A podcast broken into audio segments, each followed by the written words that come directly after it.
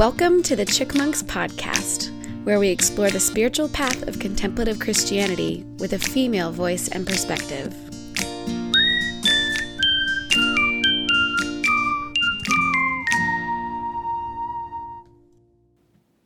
In the gospel reading here, Jesus seems to really bring down the hammer on his disciples, doesn't he?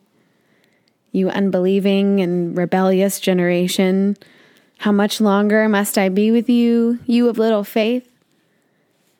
He seems deeply disappointed in them and in their lack of faith, which sort of makes sense. I mean, they've been with Jesus for years, listening to his teaching, watching him heal and cast out demons. They've seen him feed thousands of people with one boy's lunch.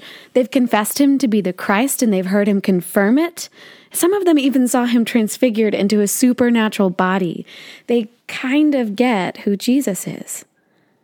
But they're still figuring out their role in all of this.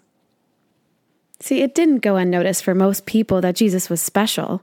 Crowds nearly smothered him everywhere he went, and he moved through them with compassion, offering hope and healing. What they didn't see, though, was that everything Jesus did or said was an invitation. Jesus' intention was not for people to need to come through him to access the spiritual realities he taught. He's always inviting his followers and those who learn from him to come alongside him, inviting them to more, to reach out and grab the eternal life he's holding out to them and to make it their own. But over and over again, they miss it. We miss it.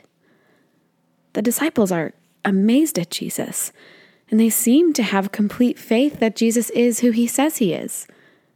They have faith that he is capable of miracles and that his power is from his oneness with God.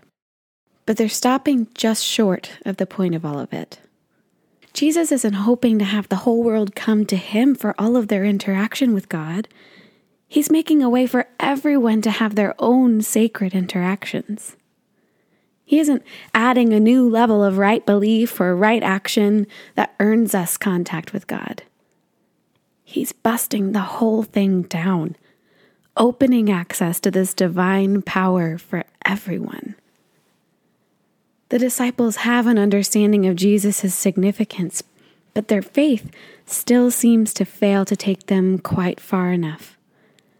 And they still believe they need to come to Jesus to borrow his faith. And in response, Jesus offers his friends yet another invitation to access the power of God themselves. We can believe for our whole lives that Jesus is who he says he is. But do we actually receive his invitation? We may confess creeds every week, call ourselves Christ followers, but do we actually participate in this divine life, in the kingdom of heaven? Jesus is trying to invite us out.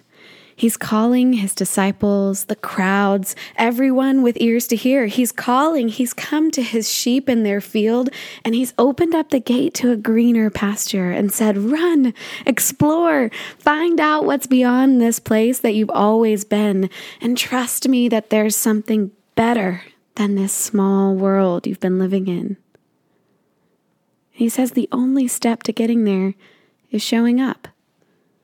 It's walking through the open gate into more than you could ever ask or imagine.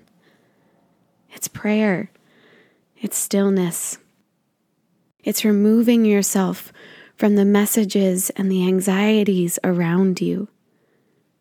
It's letting go of answers and the way things work. It's wanting love and life enough to leave behind the stories about who you are or what you can do. It's stepping out of a container from your childhood or your past that's become too small and being willing to never return to those confining old fences because they don't fit you anymore.